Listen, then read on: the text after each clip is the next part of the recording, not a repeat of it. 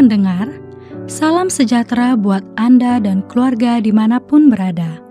Kembali Anda menyimak program Voice of Yaski, sebuah renungan untuk Anda memulai hari dan pekan yang baru bersama Tuhan Yesus Kristus. Masih bersama dengan Pendeta Wilson Suwanto, selamat mendengarkan, Tuhan Yesus memberkati. Saudara yang terkasih, kita akan kembali membaca Roma 5 ayat 3 sampai 5. Dan bukan hanya itu saja, kita malah bermegah juga dalam kesengsaraan kita karena kita tahu bahwa kesengsaraan itu menimbulkan ketekunan dan ketekunan menimbulkan tahan uji dan tahan uji menimbulkan pengharapan dan pengharapan tidak mengecewakan karena kasih Allah telah dicurahkan di dalam hati kita oleh Roh Kudus yang telah dikaruniakan kepada kita. Kita sudah belajar tentang ketekunan, bagaimana kita menjadi tekun sampai akhir. Yang pertama kita sudah belajar, hiduplah di dalam realita yang Tuhan berikan.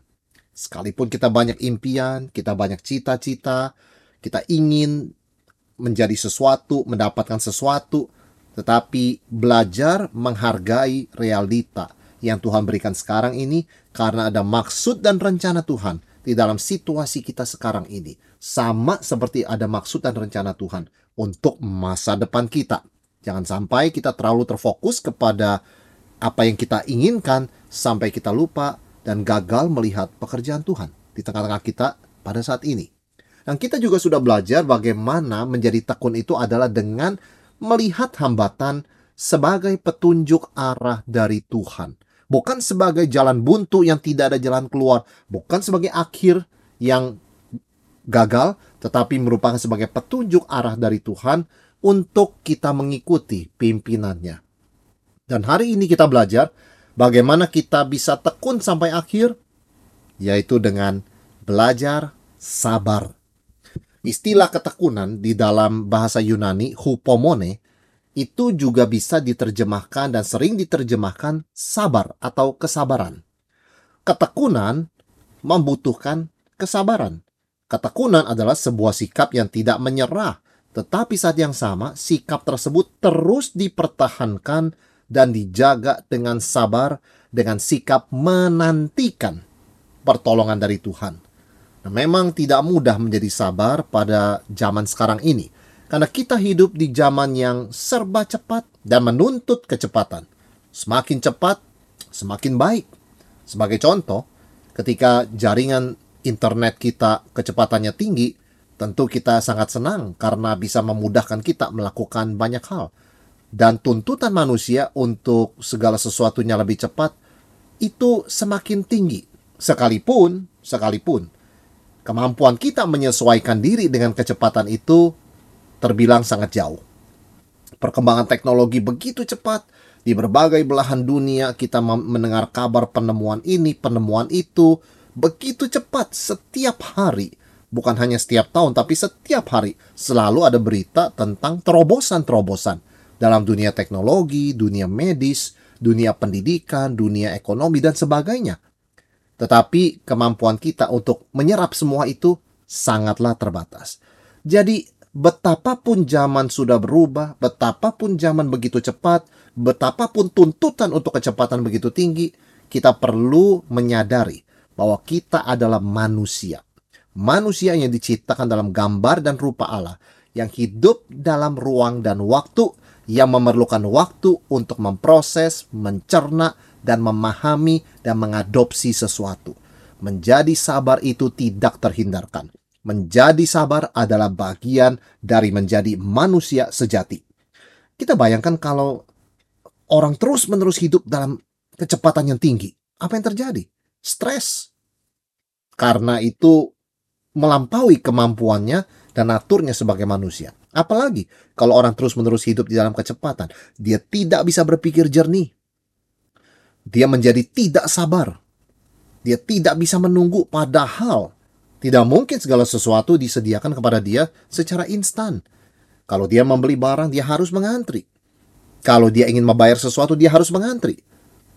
Kalau dia ingin memesan makanan, dia harus mengantri.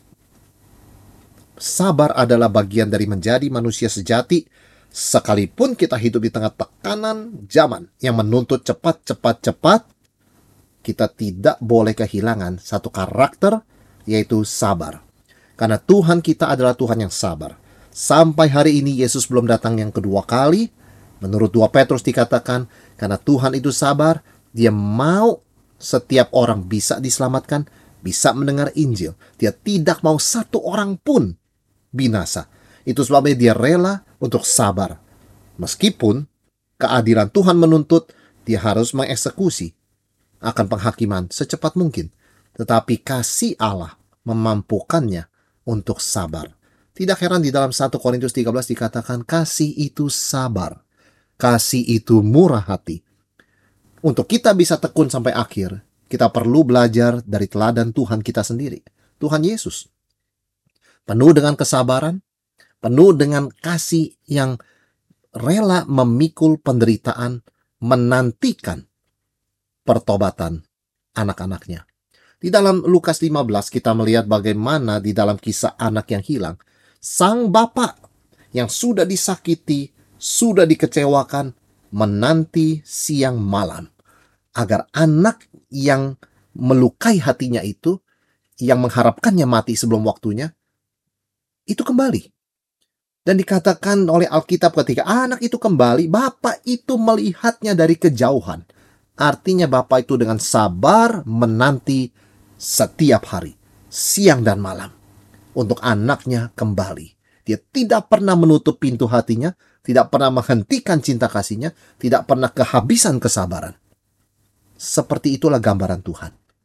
Dan kesabaran Tuhan yang memampukan kita untuk bertobat, memampukan kita untuk diampuni, memampukan kita untuk dapat kesempatan bertumbuh, diperbaiki, diperlengkapi, lebih dewasa. Kalau Tuhan tidak memiliki kesabaran, tidak ada di antara kita yang bisa dipakai oleh Tuhan. Tidak ada di antara kita yang dapat kesempatan dan waktu untuk bertumbuh. Karena beberapa kali dicoba sudah gagal, Tuhan bisa saja memutuskan untuk tidak menggubris kita lagi. Tetapi tidak demikian kasih Tuhan kita yang penuh dengan kesabaran.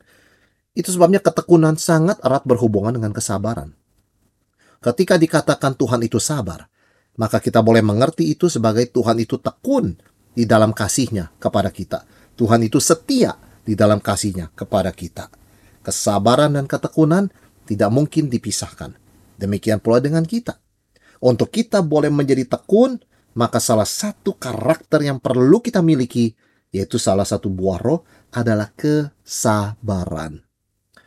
Sebagai contoh hal yang sangat simpel, rata-rata khotbah di gereja yang kita dengarkan berkisar 30 menit sampai 40 menit. 45 menit sudah sangat jarang. Mengapa? Karena banyak orang tidak sabar.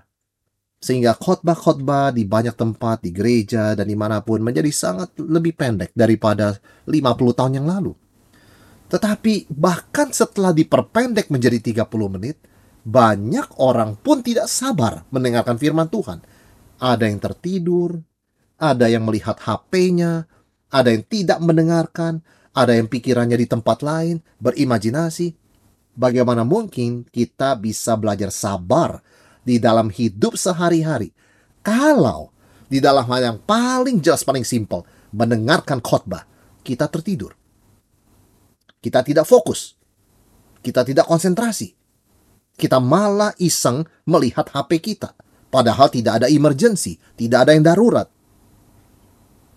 Bagaimana mungkin seseorang bisa sabar dalam hidupnya seperti Tuhan. Kalau bahkan waktu mendengarkan firman Tuhan, tidak menunjukkan kesabaran itu. Tidak menunjukkan ketekunan untuk terus membuka matanya dan mengarahkan pikiran hatinya kepada firman Tuhan. Hati yang sabar itu hati seperti apa? Saudara yang terkasih, hati yang sabar adalah hati yang luas. Dan ini hanya bisa dibuka hati yang demikian ketika seseorang menerima cinta kasih Allah yang besar yang dicurahkan ke dalam hatinya oleh Roh Kudus. Karena itu ayat 5 Roma pasal 5 mengatakan dan pengharapan tidak mengecewakan. Pengharapan adalah sebuah sikap menanti dan berharap betapapun panjangnya. Pengharapan tidak mengecewakan Karena kasih Allah telah dicurahkan di dalam hati kita oleh Roh Kudus yang dikaruniakan kepada kita.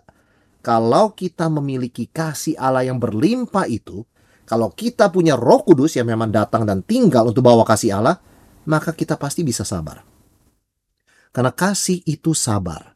Kasih Allah itu sabarnya Allah. Dan kasih Allah diberikan ke dalam hati kita oleh Roh Kudus. Maka hati kita bisa sabar sabar menantikan Tuhan, sabar menantikan jawaban doa, sabar untuk terus mengikuti Yesus meskipun keadaan masih belum seperti yang kita inginkan. Sabar untuk terus belajar firman Tuhan, sabar untuk terus bertumbuh dan berjalan, sabar untuk bangkit sekalipun sudah berkali-kali jatuh, sabar dan tidak pernah menyerah, malah belajar berserah kepada Tuhan. Kasih Tuhan itu yang meluaskan hati kita, karena kasih itu sabar.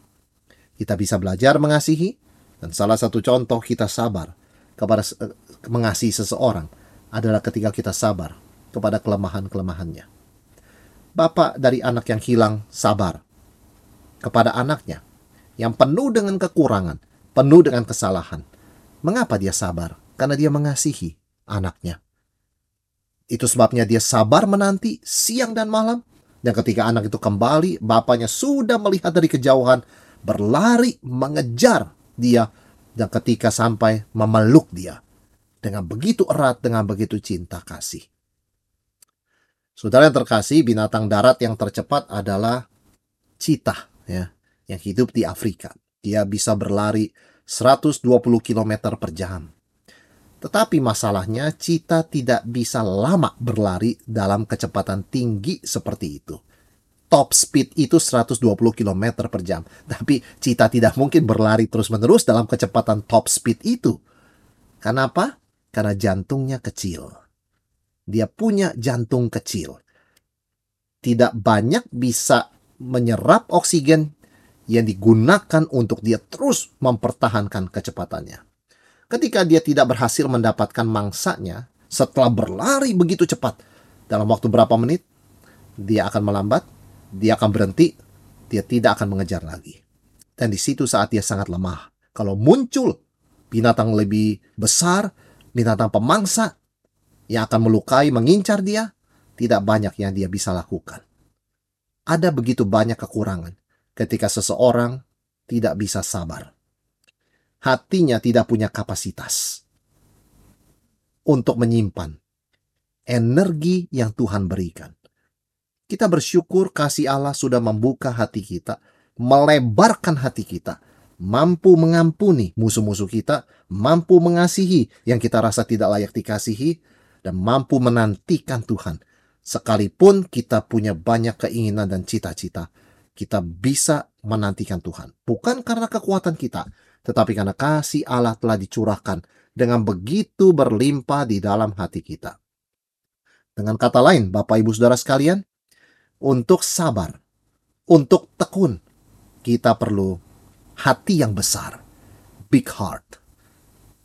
Kalau seekor cita punya small heart, hati yang kecil, jantung yang kecil, itu sebabnya dia tidak bisa terus-menerus mengejar mangsanya. Kita sudah diberikan kasih Allah yang begitu besar. Hati kita besar. We have a big heart. Kita bisa terus mengikut Tuhan, terus taat padanya, terus tekun, terus menantikan Tuhan. Dan apa yang terjadi? Semakin kita menantikan Tuhan, bukan semakin lemah, bukan semakin suram, bukan semakin down kita. Sebaliknya kita semakin dikuatkan. Itulah rahasia kuasa dari kesabaran. Bahwa semakin kita sabar, bukan semakin lemah kita, malah semakin kita kuat. Karena itu janji Tuhan. Dalam Yesaya 40 ayat 31. Tetapi orang-orang yang menanti-nantikan Tuhan mendapat kekuatan baru mereka seumpama Raja Wali yang naik terbang dengan kekuatan sayapnya. Mereka berlari dan tidak menjadi lesu. Mereka berjalan dan tidak menjadi lelah. Orang yang menantikan Tuhan mendapat kekuatan baru. Dia bukan jadi lebih lemah, tapi dia menjadi lebih kuat. Karena Tuhan terus melalui kasih dan kesabarannya menginfuskan kekuatan sorgawi yang baru setiap pagi. Ketika kita sabar dan kita mengerti bahwa kita di dalam perlombaan rohani, kita tekun mengikuti Yesus dan kita belajar sabar. Kita bukan sekedar menunggu dengan sabar tanpa tujuan. Kita bukan sekedar menunggu sampai yang kita inginkan tercapai. Kita sedang menantikan Tuhan. Kalau kita sekedar menunggu atau menunggu target, kita pasti lelah. Sama seperti dikatakan anak-anak muda. Orang yang terus-menerus mengejar targetnya, sekalipun tercapai, akan mudah menjadi lelah. Tapi kalau kita belajar menantikan Tuhan, dan itulah esensi kesabaran, menantikan Tuhan. Berapapun usia kita, apa pun situasi kita, kita tidak akan menjadi lelah. Akan mendapat kekuatan baru. Untuk menyimpulkan apa yang sudah kita pelajari selama tiga pertemuan. Bagaimana kita bisa terus tekun, maju, mengikut Yesus sampai akhir dan tidak menyerah yang pertama, hiduplah dalam realita. Ada campur tangan Tuhan dalam situasi saudara dan saya saat ini. Yang kedua, gunakan hambatan sebagai petunjuk arah dari Tuhan. Bukan sebagai jalan buntu, tetapi sebagai pointer penunjuk jalan. Langkah berikutnya. Yang ketiga, belajar sabar. Nantikan Tuhan. Karena kasih itu sabar. Dan kasih Tuhan kepada kita adalah juga kesabarannya kepada kita.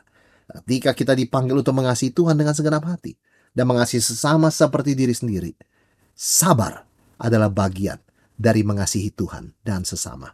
Dan itulah rahasia kita bisa tekun sampai akhir dan mendapat kekuatan baru dan tidak pernah kecewa, terus berharap pengharapan itu tidak pernah mengecewakan karena kasih Allah telah dicurahkan dalam hati kita oleh Roh Kudus.